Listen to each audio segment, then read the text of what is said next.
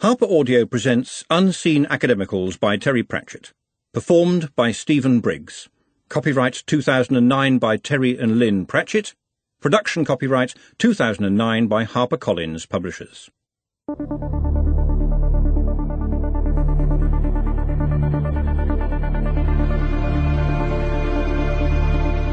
It was midnight in Ankh-Morpork's Royal Art Museum. Technically, the city of Ankh-Morpork is a tyranny, which is not always the same thing as a monarchy, and in fact even the post of tyrant has been somewhat redefined by the incumbent, Lord Vetinari, as the only form of democracy that works. Everyone is entitled to vote, unless disqualified by reason of age or not being Lord Vetinari. And yet it does work. This has annoyed a number of people who feel somehow that it should not, and who want a monarch instead, thus replacing a man who has achieved his position by cunning, a deep understanding of the realities of the human psyche, breathtaking diplomacy, a certain prowess with the stiletto dagger, and, all agree, a mind like a finely balanced circular saw, with a man who has got there by being born. A third proposition that the city be governed by a choice of respectable members of the community who would promise not to give themselves airs or betray the public trust at every turn, was instantly the subject of music hall jokes all over the city. However, the Crown has hung on anyway, as crowns do, on the post office and the Royal Bank and the Mint, and, not least, in the sprawling, brawling, squalling consciousness of the city itself. Lots of things live in that darkness. There are all kinds of darkness, and all kinds of things can be found in them, imprisoned, banished, lost, or hidden. Sometimes they escape. Sometimes they simply fall out. Sometimes they just can't take it any more.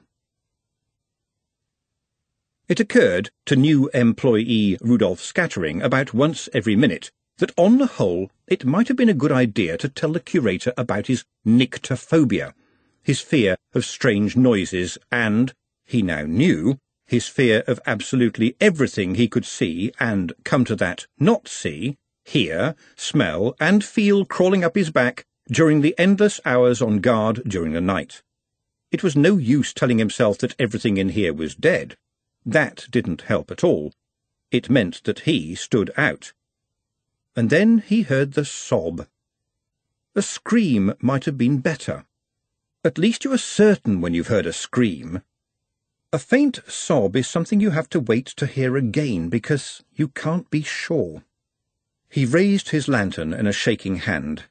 There shouldn't be anyone in here. The place was securely locked. No one could get in.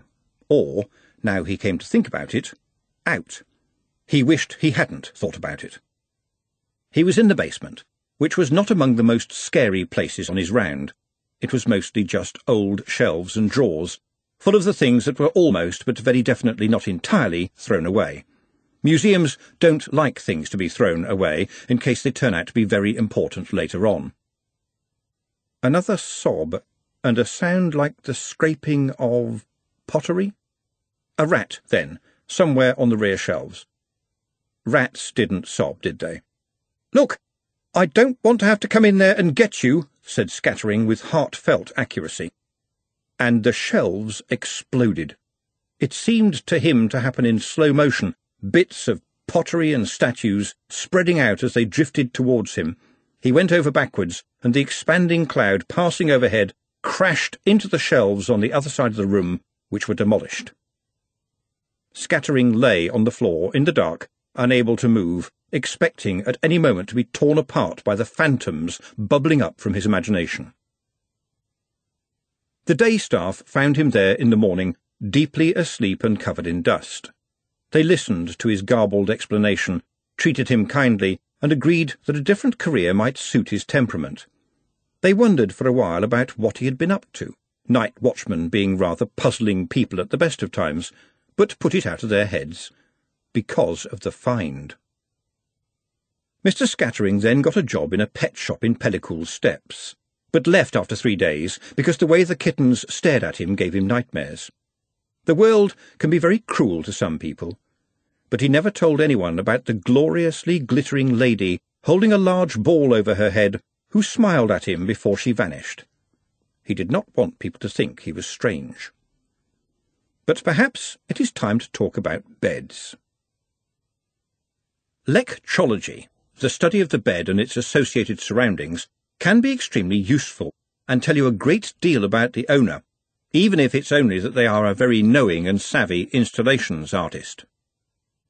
The bed of Arch-Chancellor Ridcully of Unseen University, for example, is at the very least a bed and a half, being an eight-poster. It encompasses a small library and a bar, and artfully includes a shutaway privy of mahogany and brass throughout, to save those long, cold nocturnal excursions, with their concomitant risk of tripping over slippers, empty bottles, shoes, and all the other barriers presented to a man in the dark who is praying that the next thing that stubs his toe will be porcelain, or at least easy to clean.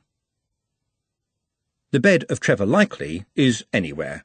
A friend's floor, in the hayloft of any stable that's been left unlocked, which is usually a much more fragrant option, or in a room of an empty house, though there are precious few of those these days, or he sleeps at work, but he is always careful about that, because old man Smeems never seems to sleep at all, and might catch him at any time. Trev can sleep anywhere, and does. Glenda sleeps in an ancient iron bed. That is to say, Glenda officially sleeps in the old iron bedstead, in reality, most of her sleeping is done in a huge and ancient armchair in the night kitchen, where she has very nearly mastered the art of doing without proper sleep altogether. So many crumbs, spoons, bits of pie dough, books, and spilt drinks have gone down the sides of the cushions of that chair that it might well now harbour a small, thriving civilization whose springs and mattresses have gently and kindly shaped themselves around her over the years leaving a generous depression. The bottom of this catenary couch is held off the floor by a mulch of very cheap, yellowing romantic novels of the kind to which the word bodice comes naturally. She would die if anyone found out, or possibly they will die if she finds out that they have found out. Usually there is, on the pillow, a very elderly teddy bear called Mr. Wobble. Traditionally, in the lexicon of pathos, such a bear should have only one eye, but as the result of a childhood error in Glenda's sewing, he has three, and is more enlightened than the average bear. Juliet Stollop's bed was marketed to her mother as fit for a princess, and is more or less like the Arch-Chancellor's bed, although almost all less, since it consists of some gauze curtains surrounding a very narrow, very cheap bed. Her mother is now dead. This can be inferred from the fact that when the bed collapsed under the weight of a growing girl, someone raised it up on beer crates. A mother would have made sure that at least they were, like everything else in the room, painted pink with little crowns on. Mr. Nutt was seven years old before he found out that sleeping, for some people, involved a special piece of furniture. Now it was two o'clock in the morning, a cloying silence reigned along the ancient corridors and cloisters of Unseen University. There was silence in the library. There was silence in the halls. There was so much silence you could hear it. Everywhere it went, it stuffed the ears with invisible fluff. Gloing. The tiny sound flew past, a moment of liquid gold in the Stygian silence. Silence ruled again above stairs until it was interrupted by the shuffling of the official thick-soled carpet slippers of Smeems the candle knave, as he made his rounds throughout the long night from one candlestick to another, refilling them from his official basket. He was assisted tonight, although, to judge from his occasional grumbling, not assisted enough, by a dribbler. He was called the candle knave because that was how the post had been described in the university records when it was created almost two thousand years before. Keeping the candlesticks, sconces, and not least the candelabra of the university filled was a never-ending job. It was, in fact, the most important job in the place, in the mind of the candle knave. Oh, Smeems would admit under pressure that there were men in pointy hats around, but they came and went and mostly just got in the way. Unseen University was not rich in windows, and without the candle knave it would be in darkness within a day. That the wizards would simply step outside and from the teeming crowds hire another man capable of climbing ladders with pockets full of candles had never featured in his thoughts. He was irreplaceable, just like every other candle knave before him. And now, behind him, there was a clatter as the official folding stepladder unfolded. He spun around. Hold the damn thing right, he hissed. Sorry, master, said his temporary apprentice, trying to control the sliding, finger-crushing monster that every stepladder becomes at the first opportunity, and often without any opportunity at all. And keep the noise down, Smeems bellowed. Do you want to be a dribbler for the rest of your life? Actually, I quite like being a dribbler, sir. Ha! Want of ambition is the curse of the labouring class. Here, give me that thing. The candle knave snatched at the ladder just as his luckless assistant closed it. Sorry about that, sir. There's always room for one more on the wick-dipping tank, you know, said Smeems, blowing on his knuckles. Fair enough, sir. The candle knave stared at the grey, round, guileless face. There was an unshakably amiable look about it that was very disconcerting, especially when you knew what it was you were looking at. And he knew what it was, oh yes, but not what it was called.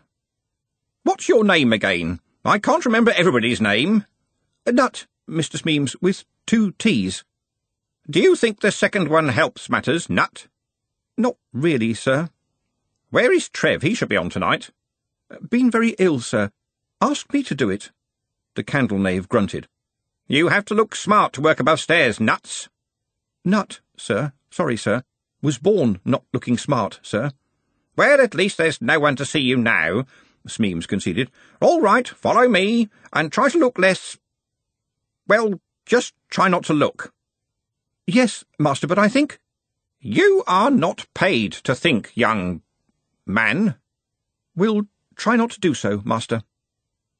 Two minutes later, Smeems was standing in front of the Emperor, watched by a suitably amazed Nutt.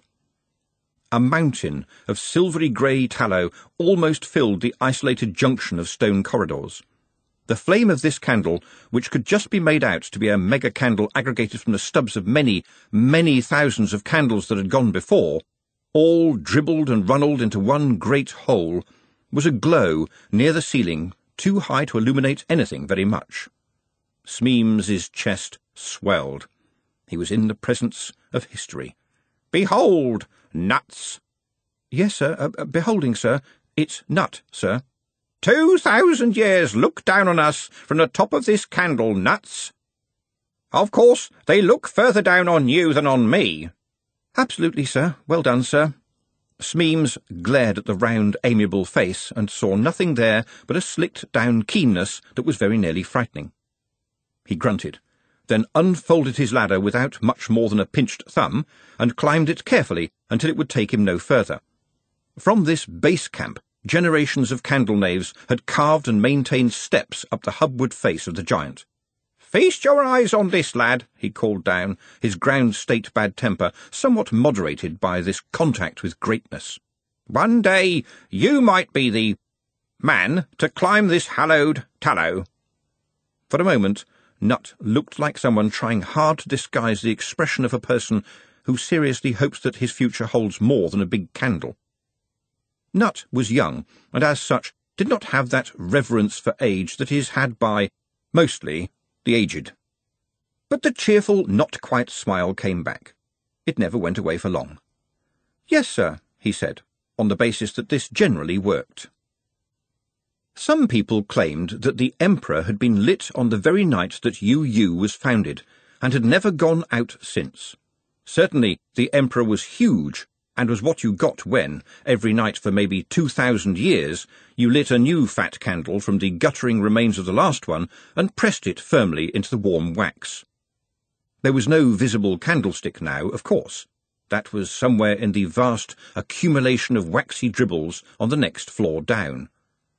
Around a thousand years ago, the university had had a large hole made in the ceiling of the corridor below, and already the Emperor was seventeen feet high up here.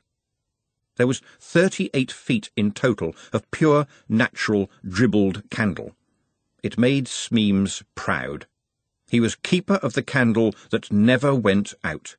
It was an example to everyone, a light that never failed, a flame in the dark, a beacon of tradition.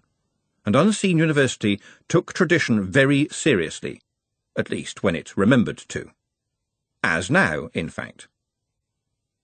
From somewhere in the distance came a sound like a large duck being trodden on, followed by a cry of, Ho, the megapode! And then all hell eventuated. A creature plunged out of the gloom. There is a phrase, neither flesh nor fowl nor good red herring. This thing was all of them, plus some other bits of beasts unknown to science or nightmare or even kebab.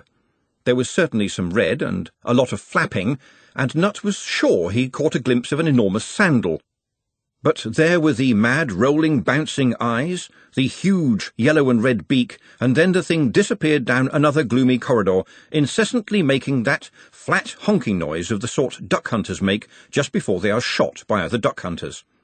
Aho! The megapode! It wasn't clear where the cry came from. It seemed to be coming from everywhere. There she bumps! Ho! The megapode! The cry was taken up on every side, and from the dark shadows of every corridor, bar the one down which the beast had fled, galloped curious shapes, which turned out to be, by the flickering light of the Emperor, the senior faculty of the university. Each wizard was being carried piggyback by a stout, bowler-hatted university porter, whom he was urging onward by means of a bottle of beer on a string, held, as tradition demanded, ahead of the porter's grasp on a long stick. The doleful quack ran out again, some distance away, and a wizard waved his staff in the air and yelled, Bird is flown! Ho, the megapode!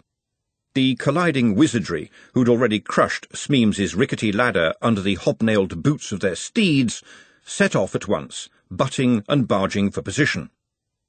For a little while, Aho, the megapode! echoed in the distance. When he was certain they had gone, Nutt crept out from his refuge behind the Emperor, picked up what remained of the ladder, and looked around. Master? he ventured. There was a grunt from above. He looked up. Are you all right, Master? I have been better, Nutts. Can you see my feet? Nutt raised his lantern. Yes, Master, I'm sorry to say the ladder is broken. Well, do something about it. I'm having to concentrate on my handholds here. I thought I wasn't paid to think, Master. Don't you try to be smart. Can I try to be smart enough to get you down safely, Master? No answer, was the stern reply. Nutt sighed and opened up the big canvas toolbag. Smeems clung to the vertiginous candle as he heard, down below, mysterious scrapings and clinking noises. Then, with a silence and suddenness that made him gasp, a spiky shape rose up beside him, swaying slightly. I've screwed together three of the big snuffer poles, Master, said Nutt from below, and you'll see there's a chandelier hook stuck in the top, yes? And there's a rope. Can you see it? I think if you can make a loop around the Emperor, it won't slip much, and you ought to be able to let yourself down slowly. Oh, and there's a box of matches, too. What for? said Smeems, reaching out for the hook. Can't help noticing that the Emperor has gone out, sir, said the voice from below cheerfully. No, it hasn't, I think you'll find it has, sir, because I can't see the... There is no room in this university's most important department for people with bad eyesight, Nutts. I beg your pardon, master. I don't know what came over me. Suddenly I can see the flame. From above came the sound of a match being struck, and a circle of yellow light expanded on the ceiling as the candle that never went out was lit. Shortly afterwards, Smeems very gingerly lowered himself to the floor. Well done, sir, said Nutt. The candle knave flicked a length of congealed candle dribble off his equally greasy shirt. Very well, he said. But you'll have to come back in the morning to recover the... But Nutt was already going up the rope like a spider.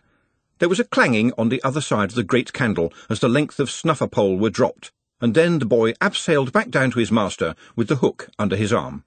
And now he stood there all eagerness and scrubbed, if somewhat badly dressed, efficiency. There was something almost offensive about it, and the candle knave wasn't used to this. He felt obliged to take the lad down a peg for his own good. All candles in this university must be lit by long taper from a candle that still burns, boy, he said sternly. Where did you get those matches? I wouldn't like to say, sir. I dare say you wouldn't indeed. Now tell me, boy. I don't want to get anyone into trouble, master. Your reluctance does you credit, but I insist, said the candle knave. Er, uh, they fell out of your jacket when you were climbing up, master. Off in the distance was one last cry, The megapode is catched! But around the Emperor, silence listened with its mouth open. You are mistaken, Nutts, said Smeems slowly. I think you will find that one of the gentlemen must have dropped them. Ah, yes, that's certainly what must have happened, sir. I must learn not to jump to conclusions.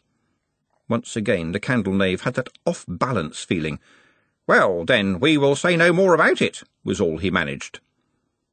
What was it that happened just then, sir? said Nutt. Oh, that. That was all part of one of the gentleman's magically essential magical activities, lad. It was vital to the proper running of the world, I'll be bound. Oh, yes.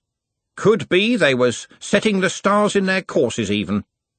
It's one of them things we have to do, you know, he added, carefully insinuating himself into the company of wizardry. Only it looked like a skinny man with a big wooden duck strapped to his head. Ah, well, it may have looked like that, come to think of it, but that was because that's how it looks to people like us, what are not gifted with the ocular sight. You mean it was some sort of metaphor? Smeems handled this quite well in the circumstances, which included being so deeply at sea with that sentence that barnacles would be attracted to his underwear. That's right, he said. It could be a meta for something that didn't look so stupid. Exactly, master. Smeems looked down at the boy. It's not his fault, he thought. He can't help what he is. An uncharacteristic moment of warmth overtook him. You're a bright lad, he said. There's no reason why you shouldn't be head dribbler one day. Thank you, sir, said Nutt. But if you don't mind, I was rather hoping for something a bit more in the fresh air, so to speak. Ah, said Smeems, that could be a bit tricky, as you might say. Yes, sir, I know. It's just that there's a lot of... Well, look, it's not me, it's... It's, well, you know, it's, it's people. You know what people are like? Yes, I know what people are like. Looks like a scarecrow, talks posh like one of the gentlemen, Smeems thought. Bright as a button, grubby as a turd. He felt moved to pat the little fellow on his curiously spherical head, but desisted. Best if you stay down in the vats, he said. It's nice and warm, you've got your own bedroll, and it's all snug and safe, eh? To his relief, the boy was silent as they walked down the passages, but then Nutt said, in a thoughtful tone of voice, I was just wondering, sir, how often has the candle that never goes out not gone out? Smeems bit back the stinging retort. For some reason he knew it could only build up trouble in the long run. The candle that never goes out has failed to go out three times since I've been candle knave, lad, he said. It's a record. An enviable achievement, sir. Damn right, and that's even with all the strangeness there's been happening lately. Really, sir? said Nutt. Have stranger than usual things been happening? Young man, stranger than usual things happen all the time. One of the scullery boys told me that all the toilets on the tesseractical floor turned into sheep yesterday, said Nutt. I should like to see that. I shouldn't go further than the sculleries if I was you, said Smeems quickly. And don't worry about what the gentlemen do. They are the finest minds in the world, let me tell you. If you was to ask 'em... He paused, trying to think of something really difficult, like, What is 864 times 316? 273,024, said Nutt, not quite under his breath. What? said Smeems, derailed. Just thinking aloud, master, said Nutt. Oh, right. Uh, well, that's it, see? They'd have an answer for you in a brace of shakes. Finest minds in the world, said Smeems, who believed in truth via repetition. Finest minds. Engaged in the business of the universe. Finest minds. Well, that was fun, said Mustrum Ridcully, Arch-Chancellor of the University, throwing himself into a huge armchair in the faculty's uncommon room with such force that it nearly threw him out again. We must do it again sometime. Yes, sir, we will. In one hundred years, said the new master of the traditions smugly, turning over the pages in his huge book. He reached the crackling leaf-headed Hunting the Megapode, wrote down the date and the amount of time it had taken to find the aforesaid megapode, and signed his name with a flourish. Ponder Stibbons. What is a megapode, anyway? said the chair of indefinite studies, helping himself to the port. Type of bird, I believe, said the Arch-Chancellor, waving a hand towards the drinks trolley. After me. The original megapode was found in the under-butler's pantry, said the Master of the Traditions. It escaped in the middle of dinner and caused what my predecessor eleven hundred years ago called, he referred to the book, a veritable hey-ho-rumbelow as all the fellows pursued it through the college buildings with much mirth and good spirits.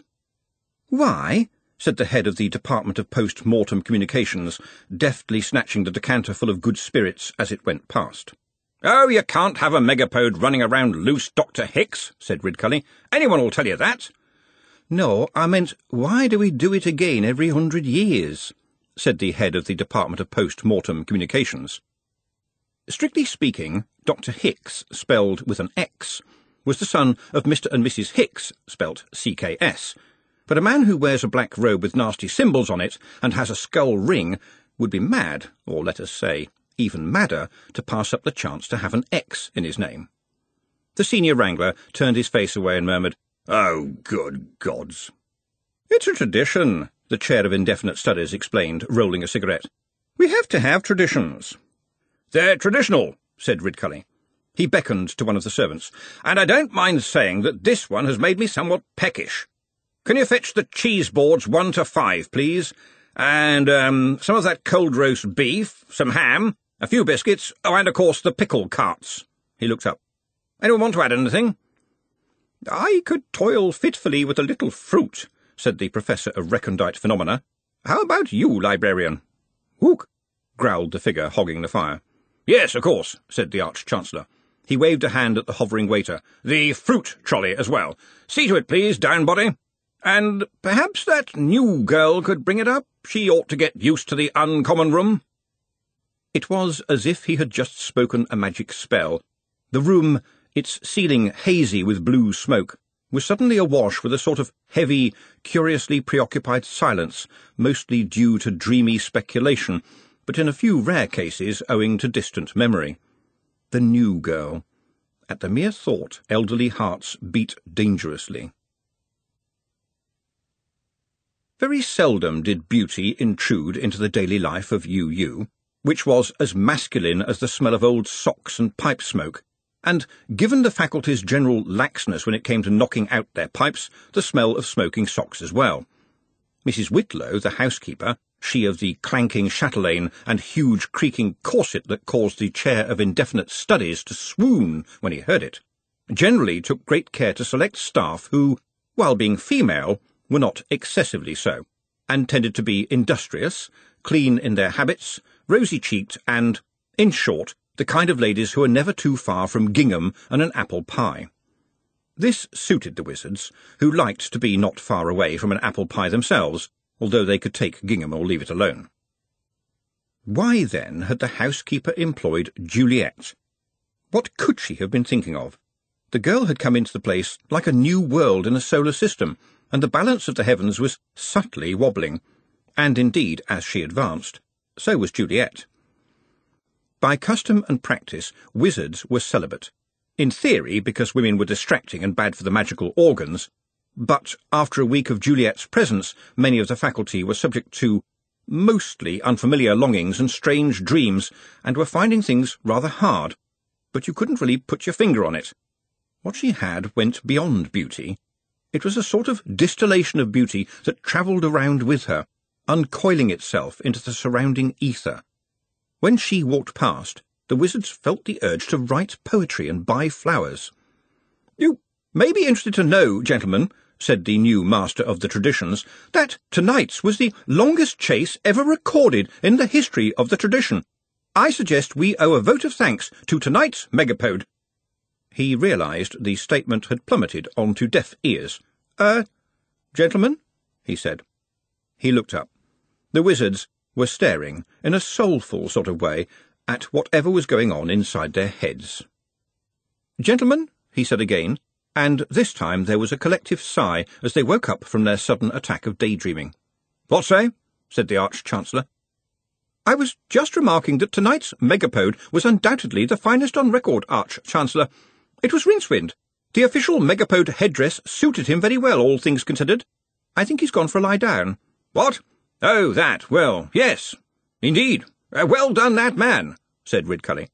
And the wizards commenced that slow hand-clapping and table-thumping which is the mark of appreciation amongst men of a certain age, class, and girth, accompanied by cries of, Very, very well done, that man, and Jolly good.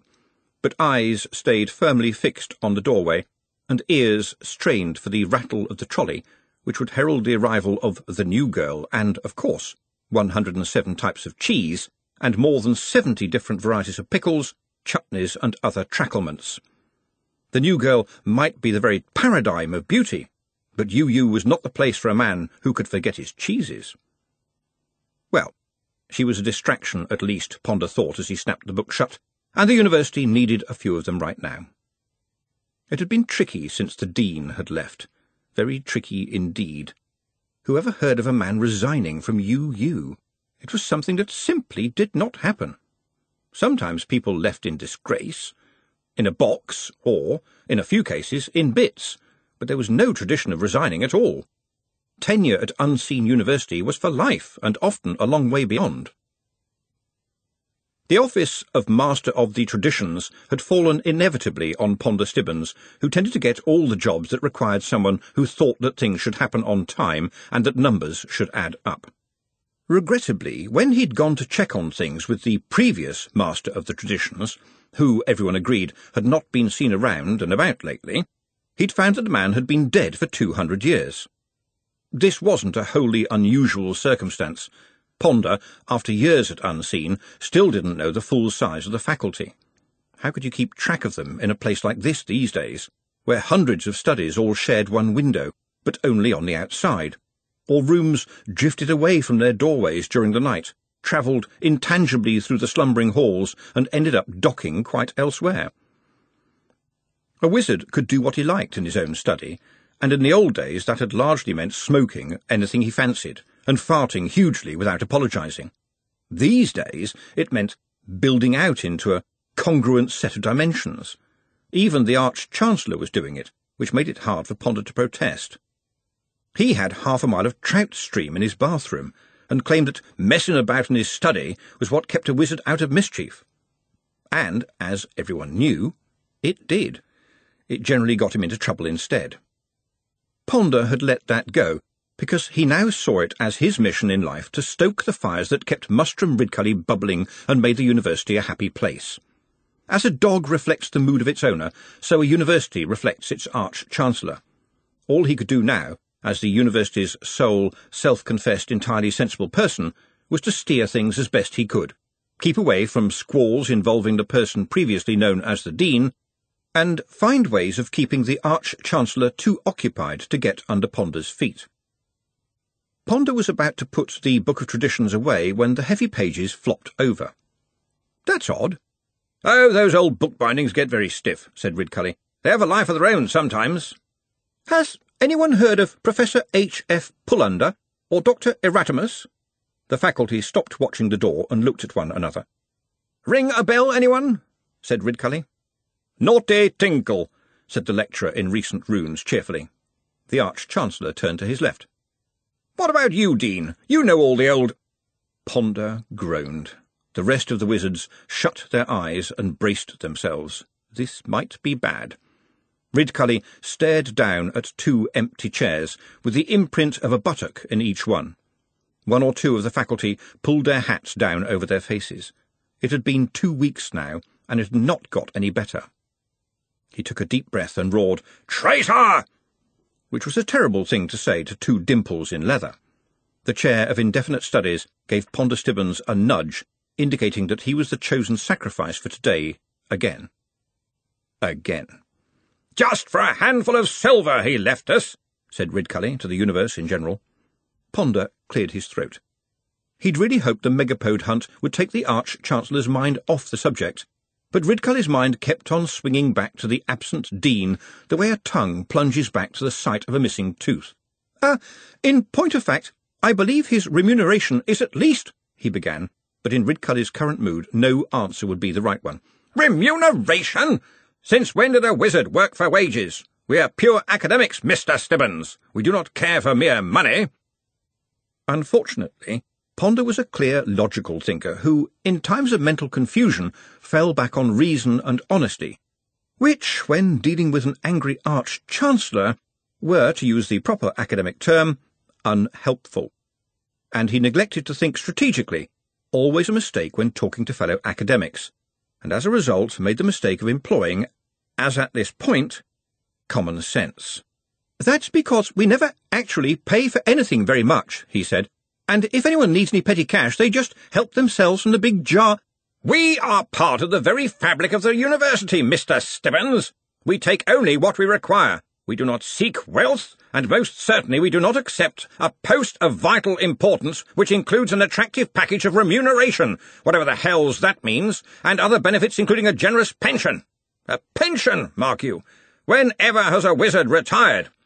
Well, Dr. Earwig, Ponder began, unable to stop himself. He left to get married, snapped Ridcully. That's not retiring, that's the same as dying. What about Dr. Housemartin? Ponder went on.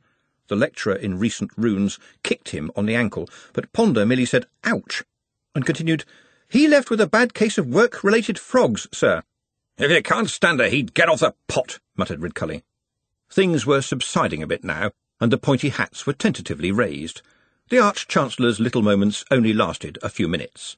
This would have been more comforting were it not for the fact that at approximately five-minute intervals something suddenly reminded him of what he considered to be the Dean's totally treasonable activity, to wit, applying for and getting a job at another university via a common advertisement in a newspaper. That was not how a prince of magic behaved. He didn't sit in front of a panel of drapers, greengrocers and bootmakers wonderful people though they may be, salt of the earth no doubt, but even so, to be judged and assessed like some champion terrier, had his teeth counted no doubt. He'd let down the entire brotherhood of wizardry, that's what he'd done. There was a squeaking of wheels out in the corridor, and every wizard stiffened in anticipation. The door swung open, and the first overloaded trolley was pushed in. There was a series of sighs as every eye focused on the maid who was pushing it, and then some rather louder sighs when they realised that she was not, as it were, the intended. She wasn't ugly. She might be called homely, perhaps, but it was quite a nice home, clean and decent, with roses round the door, and a welcome on the mat, and an apple pie in the oven. But the thoughts of the wizards were, astonishingly, not on food at this point, although some of them were still a bit hazy as to why not. She was, in fact, quite a pleasant-looking girl, even if her bosom had clearly been intended for a girl two feet taller. But she was not her. The egregious professor of grammar and usage would have corrected this to she was not she, which would have caused the professor of logic to spit out his drink. The faculty was crestfallen, but it brightened up considerably as the caravan of trolleys wound its way into the room. There was nothing like a 3 a.m. snack to raise the spirits, everyone knew that. Well, Ponder thought, at least we've got through the evening without anything breaking. Better than Tuesday, at least.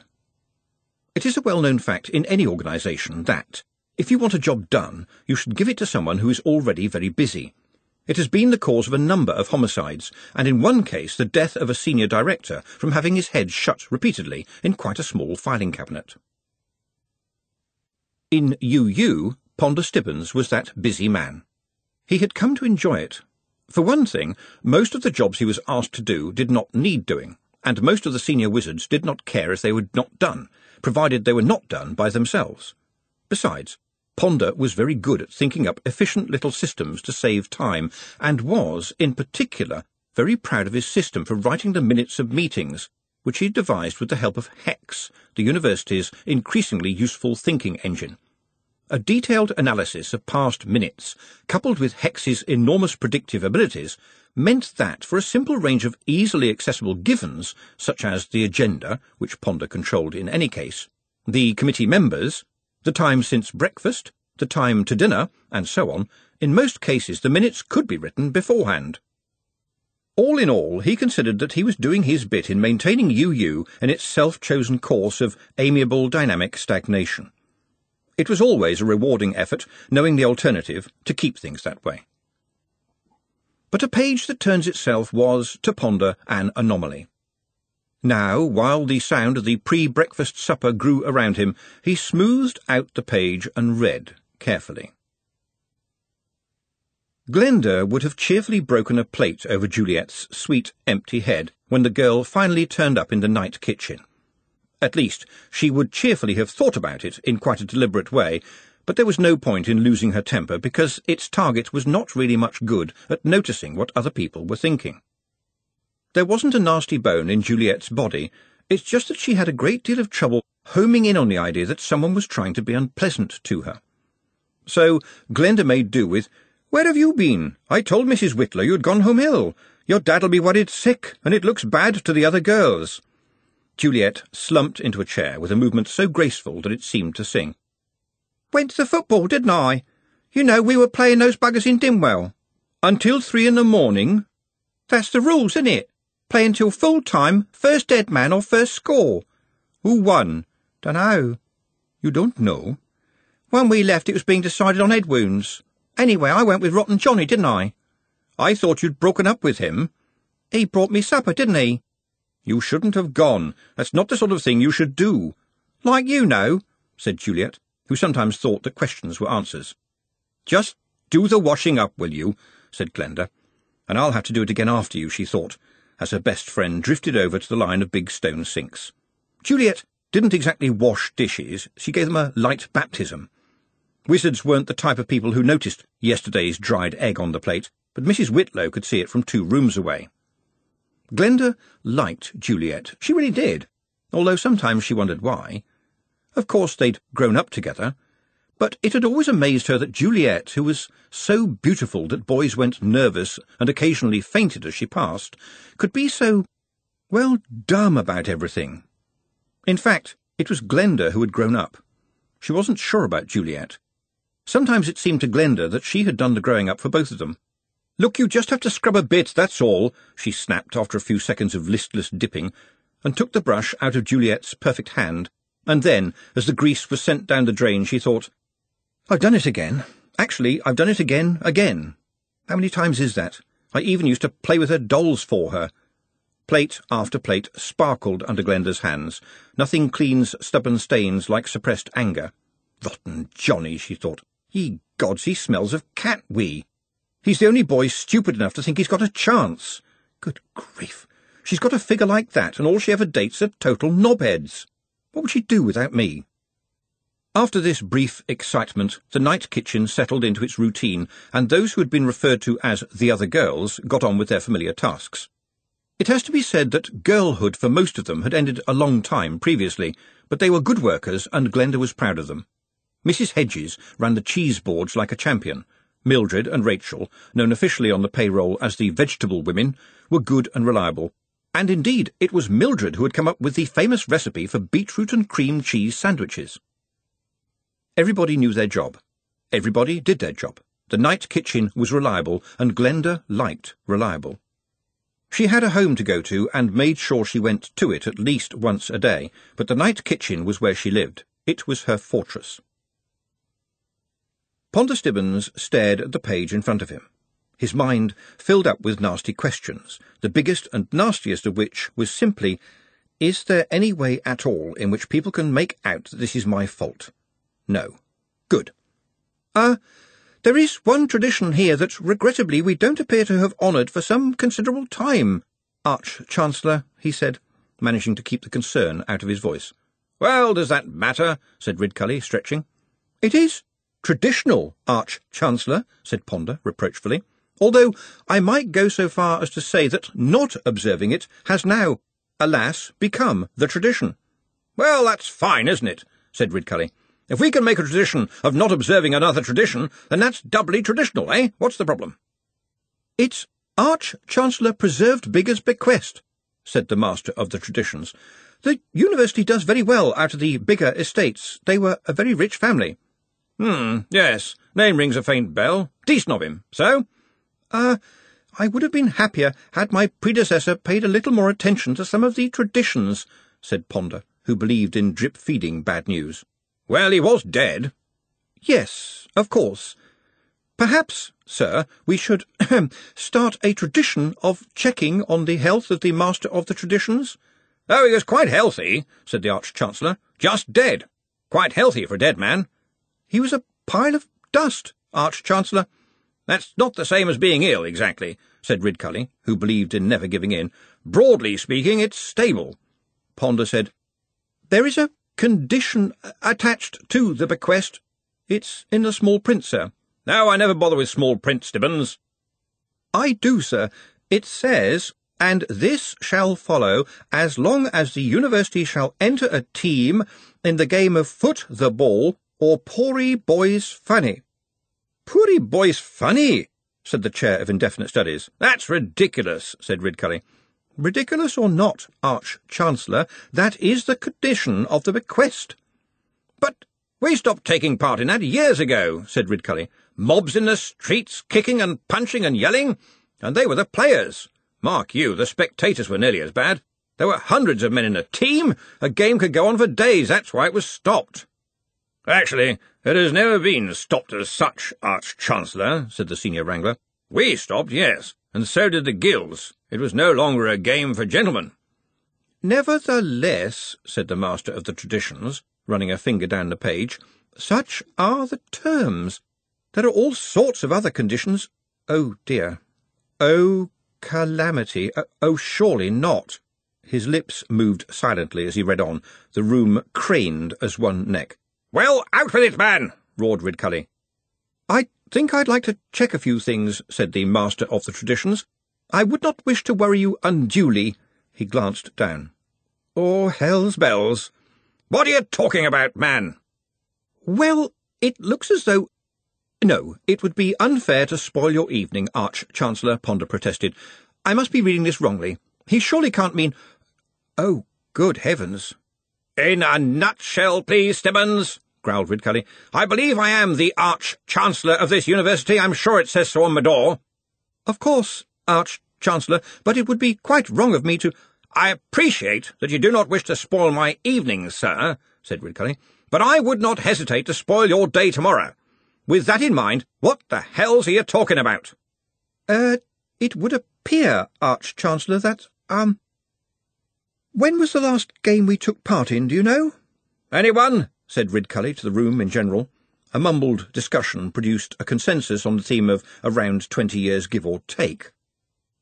Give or take what, exactly? said Ponder, who hated this kind of thing. Oh, you know, something of that order, in the general vicinity of, so to speak, round about then, you know. About? said Ponder. Can we be more precise? Why? Because if the university hasn't played in the poor boy's fun for a period of twenty years or more, the bequest reverts to any surviving relatives of Arch-Chancellor Bigger. But it's banned, man, the Arch-Chancellor insisted. Uh, not as such. It's common knowledge that Lord Vetinari doesn't like it, but I understand that if the games are outside the city centre and confined to the back streets, the watch turns a blind eye. Since I would imagine that the supporters and players easily outnumber the entire watch payroll. I suppose it is better than having to turn a broken nose. That's quite a neat turn of phrase there, Mr. Stibbons, said Ridcully. I'm quite surprised at you. Thank you, Arch-Chancellor, said Ponder. He had in fact got it from a leader in the Times, which the wizards did not like much because it either did not print what they said or printed what they said with embarrassing accuracy. Emboldened, he added, I should point out, though, that under UU law, Arch Chancellor, a ban doesn't matter. Wizards are not supposed to take notice of such a ban. We are not subject to mundane law. Of course, but nevertheless it's generally convenient to acknowledge the civil power, said Ridcully, speaking like a man choosing his words with such care that he was metaphorically taking some of them outside to look at them more closely in daylight. The wizards nodded, what they had heard was, Vetinari may have his little foibles, but he's the sanest man we've had on the throne in centuries. He leaves us alone, and you never know what he's got up his sleeve. You couldn't argue with that. All right, Stibbons, what do you suggest? said Ridcully. These days you only ever tell me about a problem when you've thought of a solution. I respect this, although I find it a bit creepy. Got a way to wriggle us out of this, have you? I suppose so, sir. I thought we might, well, put up a team. It doesn't say anything about winning, sir. We just have to play, that's all. It was always beautifully warm in the candle vats. Regrettably, it was also extremely humid and rather noisy in an erratic and unexpected way. This was because the giant pipes of Unseen University's central heating and hot water system passed overhead, slung from the ceiling on a series of metal straps with a greater or lesser coefficient of linear expansion. That was only the start, however. There were also the huge pipes for balancing the Slood differential across the university, the pipe for the anthropic particle flux suppressor, which did not work properly these days, the pipes for the air circulation, which had not worked either since the donkey had been ill, and the very ancient tubes that were all that remained of the ill-fated attempt by a previous Arch-Chancellor to operate a university communication system by means of trained marmosets. At certain times of the day, all this piping broke into a subterranean symphony of gurgles, twangs, upsetting organic trickling sounds, and occasionally an inexplicable boinging noise that would reverberate through the cellar levels. The general ad hoc nature of the system's construction was enhanced by the fact that, as an economy measure, the big iron hot water pipes were lagged with old clothing held on by string. Since some of these items had once been wizards' apparel, and however hard you scrubbed you could never get all of the spells out, there were sporadic showers of multicoloured sparks and the occasional ping-pong ball. Despite everything, Nutt felt at home down among the vats. It was worrying. In the high country, people in the street had jeered at him that he'd been made in a vat.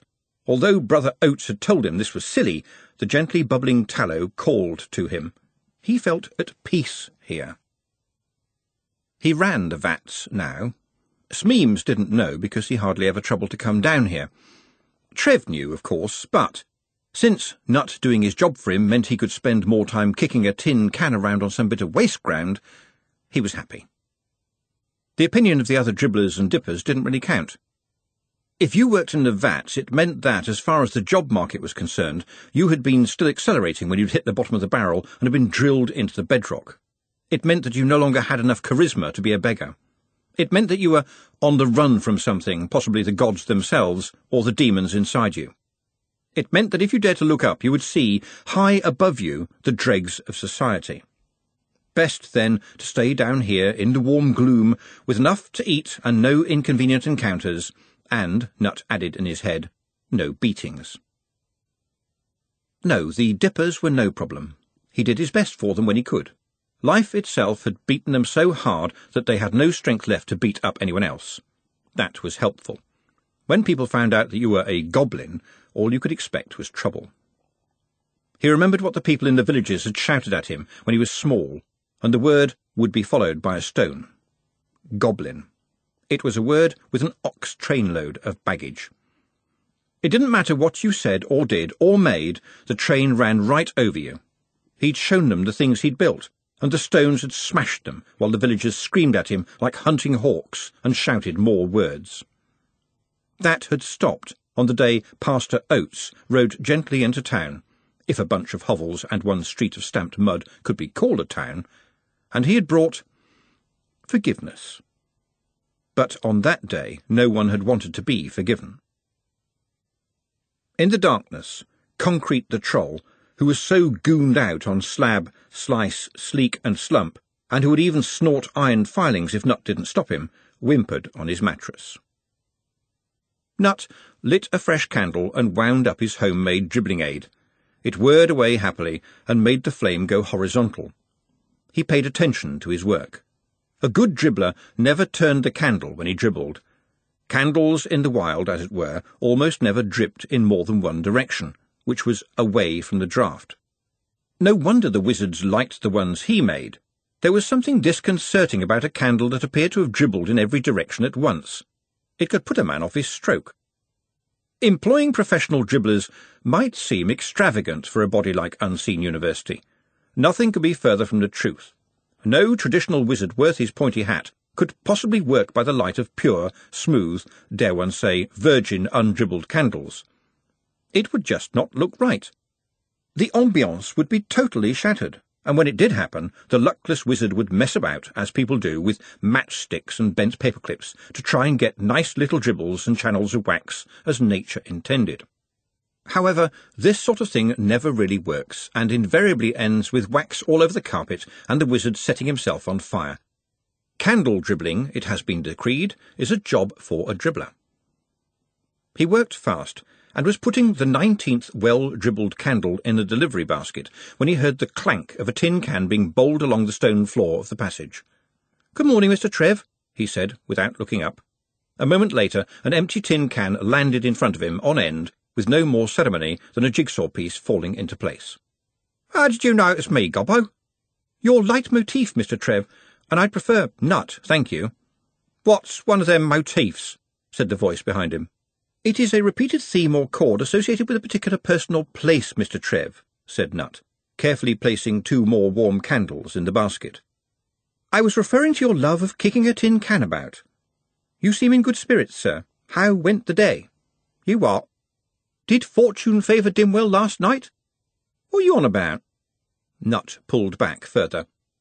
It could be dangerous not to fit in, not to be helpful, not to be careful. Did you win, sir? Nah, another no-score draw. Waste of time, really. But it was only a friendly. Nobody died. Trev looked at the full baskets of realistically dribbled candles. That's a shitload you've done there, kid, he said kindly. Nutt hesitated again, and then said, very carefully, Despite the scatological reference, you approve of the large but unspecified number of candles that I have dribbled for you? Blimey, what was all that about, Gobbo? Frantically, Nutt sought for an acceptable translation. I done okay, he ventured. Trev slapped him on the back. Yeah, good job. Respect. But you've got to learn to speak more proper, you know? You won't last five minutes down our way. You'd probably get half brick heaved at you. That has, I mean, as, been known to happen, said Nutt, concentrating. I never seen why people make such a to-do, said Trev generously. So there was all those big battles. So what? It was a long time ago and a long way away, right? And it's not like the trolls and dwarfs weren't as bad as you lot, am I right? I mean, goblins, what's all that about? You lot just cut throats and nick stuff, right? That's practically civilised in some streets round here. Probably, Nutt thought. No one could have been neutral when the Dark War had engulfed far Uberwald. Maybe there had been true evil there, but apparently the evil was, oddly enough, always on the other side. Perhaps it was contagious. Somehow, in all the confusing histories that have been sung or written, the goblins were down as nasty, cowardly little bastards who collected their own earwax and were always on the other side. Alas, when the time came to write their story down, his people hadn't even had a pencil smile at people, like them, be helpful, accumulate worth. He liked Trev. He was good at liking people. When you clearly liked people, they were slightly more inclined to like you. Every little helped. Trev, though, seemed genuinely unfussed about history, and had recognised that having someone in the vats who not only did not try to eat the tallow, but also did most of his work for him, and, at that, did it better than he could be bothered to do it himself, was an asset worth protecting. Besides, he was congenitally lazy, except when it came to foot the ball, and bigotry took too much effort. Trev never made too much effort. Trev went through life on primrose paths. Master Smeems came looking for you, said Nutt. I sorted it all out. Tar, said Trev, and that was that. No questions. He liked Trev. But the boy was standing there, just staring at him as if trying to work him out. Tell you what, Trev said. Come on up to the night kitchen and we'll scrounge breakfast, OK? Oh, oh, no, Mr. Trev, said Nutt, almost dropping a candle. I don't think, sorry, think I ought to. Come on, who's going to know? And there's a fat girl up there who cooks great stuff. Best food you ever tasted. Nutt hesitated. Always agree. Always be helpful. Always be becoming. Never frighten anyone. I think I will come with you, he said. There's a lot to be said for scrubbing a frying pan until you can see your face in it, especially if you've been entertaining ideas of gently tapping someone on the head with it. Glenda was not in the mood for Trev when he came up the stone steps, kissed her on the back of the neck, and said, cheerfully, Hello, darling, what's up tonight? Nothing for the likes of you, Trevor Likely, she said, batting him away with the pan, and you can keep your hands to yourself, thank you. Not been keeping something warm for your best man? Glenda sighed. There's bubble and squeak in the warming oven, and don't say a word if anyone catches you, she said. Just the job for a man who's been working like a slave all night, said Trev, patting her far too familiarly and heading for the ovens. You've been at the football, snapped Glenda. You're always at the football, and what kind of working do you call that? The boy laughed, and she glared at his companion, who backed away quickly as though from armour-piercing eyes. And you boys ought to wash before you come up here, she went on, glad of a target that didn't grin or blow kisses at her. This is a food preparation area. Nutt swallowed. This was the longest conversation he'd ever had with a female, apart from Ladyship and Miss Healstether, and he hadn't even said anything. I assure you, I bath regularly, he protested. But you're grey. Well, some people are black and some people are white, said Nutt, almost in tears. Oh, why had he, why had he left the vats? It was nice and uncomplicated down there, and quiet, too, when concrete hadn't been on the ferrous oxide. It doesn't work like that. You're not a zombie, are you? I know they do their best, and none of us can help how we die, but I'm not having all that trouble again. Anyone might get their finger in the soup, but rolling around in the bottom of the bowl, that's not right. I am alive, miss, said Nutt helplessly. Yes, but alive what? That's what I'd like to know. I, I'm a goblin, miss. He hesitated as he said it. It sounded like a lie. I thought goblins had horns, said Glenda. Only the grown-up ones, miss. Well, that was true for some goblins. You lot don't do anything nasty, do you? said Glenda, glaring at Nutt. But he recognised it as a kind of residual glare. She'd said her piece, and now it was just a bit of play-acting to show she was the boss here, and bosses can afford to be generous, especially when you look a little fearful and suitably impressed. It worked. Glenda said, Trev, fetch Mr. Nutt, said Nutt. Fetch Mr. Nutt some bubble and squeak, will you? He looks half-starved. I have a very fast metabolism, said Nutt. I don't mind about that, said Glenda, so long as you don't go showing it to people. I have enough... There was a crash from behind her. Trev had dropped the tray of bubble and squeak. He was stock still, staring at Juliet, who was returning the stare with a look of deep disgust. Finally, she said, in a voice like pearls, Had your bleeding eye full? You got a nerve, larging it in here with that rag round your neck. Everyone knows Dimweller well pants. Beasley couldn't carry the ball in a sack. Oh, yeah, right. Well, I hear that the Lobbins walked all over you last week. Lobbing clout. Everyone knows they're a bunch of grannies. Oh, yeah, that's all you know. Staple Upright was let out of the tanty the day before. See if you dimmers like him stamping all over you. Old Staple? Ha! He'll clog away, yeah, but he can't run above a canter. We'll run rings around. Glenda's frying pan clanged loudly on top of the iron range. Enough of that, the pair of you. I've got to clean up for the day, and I don't want football dirtying up my nice surfaces. You hear me? You wait here, my girl, and you, Trevor Likely, you get back to your cellar, and I shall want that dish cleaned and back here by tomorrow night, or you can try begging your meals of some other girl, right? Take your little friend with you. Nice to meet you, Mr. Nutt, but I wish I could find you in better company. She paused. Nutt looked so lost and bewildered. God's help me, she thought, I'm turning into my mum again. No, wait. She reached down, opened one of the warming ovens, and came back again with another large dish. The scent of cooked apples filled the kitchen. This is for you, Mr. Nutt, with my compliments. You need fattening up before you blow away. Don't bother to share it with this scallywag, because he's a greedy beggar. Ask anyone. Now, I've got to clean up, and if you boys don't want to help, get out of my kitchen. Oh, and I'll want that dish back as well. Trev grabbed Nutt's shoulder. Come on, you heard what she said. Yes, and I don't mind helping. Come on. Thank you very much, miss, Nutt managed as he was dragged down the stairs. Glenda folded her oven cloth neatly as she watched them go. Goblins, she said thoughtfully. You ever seen a goblin before, Jules? What? Have you ever seen a goblin? Dunno. Do you think he's a goblin? What? Mr. Nutt, is he a goblin, do you think? said Glenda, as patiently as possible. He's a posh one, then. I mean, he sounded like he reads books and stuff. This was a discrimination that was, in Glenda's view, at practically forensic standards of observation for Juliet. She turned around and found to her surprise that Juliet had gone back to reading something, or at least staring intently at the words. What have you got there? she asked.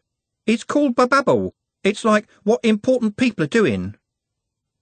Glenda looked over her friend's shoulder as she leafed through the pages. As far as she could tell, all the important people shared one smile and were wearing unsuitable clothes for this time of year. So what is it that makes them important? she asked. Just being in a magazine? There's fashion tips too, said Juliet defensively. Look, it says here chrome and copper micromail is the look for the season. That's the page for dwarfs, sighed Glenda. Come on, get your things and I'll take you home. Juliet was still reading as they waited for the horse bus. Such sudden devotion to a printed page worried Glenda. The last thing she wanted was to see her friend getting ideas in her head. There was such a lot of room in there for them to bounce around and do damage. Glenda herself was reading one of her cheap novels wrapped in a page of the Times. She read the way a cat eats, furtively, daring anyone to notice. While the horses plodded up towards Dolly Sisters, she took her scarf out of her bag and absent-mindedly wrapped it around her wrist. Personally, she hated the violence of the football, but it was important to belong. Not belonging, especially after a big game, could be dangerous to your health. It was important to show the right colours on your home turf. It was important to fit in. For some reason, that thought immediately turned her mind to Nutt. How strange he was. Kind of ugly, but very clean. He had stunk of soap and seemed so nervous. There was something about him. The air in the uncommon room had gone as cold as meltwater. Are you telling us, Mr. Stibbons, that we should be seen to enter a game for bullies, louts, and roughs? Said the chair of indefinite studies. That would be impossible.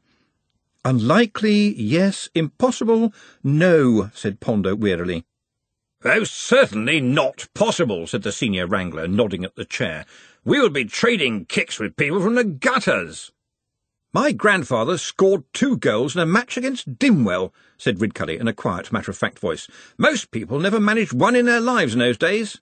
I think the most number of goals scored by one man in his whole life is four. That was Dave Likely, of course. There was a ripple of hurried rethinking and retrenchment. Ah, well, of course, those were different times, said the senior wrangler, suddenly all syrup. I'm sure that even skilled workmen occasionally took part in the spirit of fun. It wasn't much fun if they ran into Grandad, said Ridcully, with a faint little grin. He was a prize fighter. He knocked people down for money, and pubs sent for him if there was a really dangerous brawl. Of course, in a sense, this made it even more dangerous, but by then most of it was out in the street. He threw people out of the buildings. Oh, yes. In fairness, it was usually from the ground floor, and he always opened the window first. He was a very gentle man, I understand. Made musical boxes for a living, very delicate. Won awards for them. Teetotal, you know, and quite religious as well. The punching was just a job of casual work. I know for a fact he never tore off anything that couldn't be stitched on again. A decent chap, by all accounts. Never met him, unfortunately. I've always wished I had something to remember the old boy by. As one wizard, the faculty looked down at Ridcully's huge hands. They were the size of frying pans. He cracked his knuckles. There was an echo. Mr. Stibbons, all we need to do is engage another team and lose, he said. That's right, Arch-Chancellor, said Ponder. You simply forfeit the game. But losing means being seen not to win, am I right? That would be so, yes. Then I rather think we ought to win, don't you? Really, Mustrum, this is going too far, said the senior wrangler. Excuse me? said Ridcully, raising his eyebrows. May I remind you that the Arch-Chancellor of this university is, by college statute, the first among equals? Of course. Good. Well, I am he. The word first is, I think, germane here. I see you scribbling in your little notebook, Mr. Stibbons. Yes, Arch-Chancellor, I'm looking to see if we could manage without the bequest. Good man, said the senior wrangler, glaring at Ridcully. I knew there was no reason to panic. In fact, I'm pleased to say that I think we could rub along quite well with only a minimal cut in expenditure, Ponder went on. There, said the senior wrangler, looking triumphantly at the first among equals. You see what happens if you don't simply panic. Indeed, said Ridcully calmly. With his gaze still fixed on the senior wrangler, he added, Mr. Stibbons, would you be so kind as to enlighten the rest of us? To what, in reality, does a minimal cut in expenditure equate? The bequest is a trust, said Ponder, still scribbling.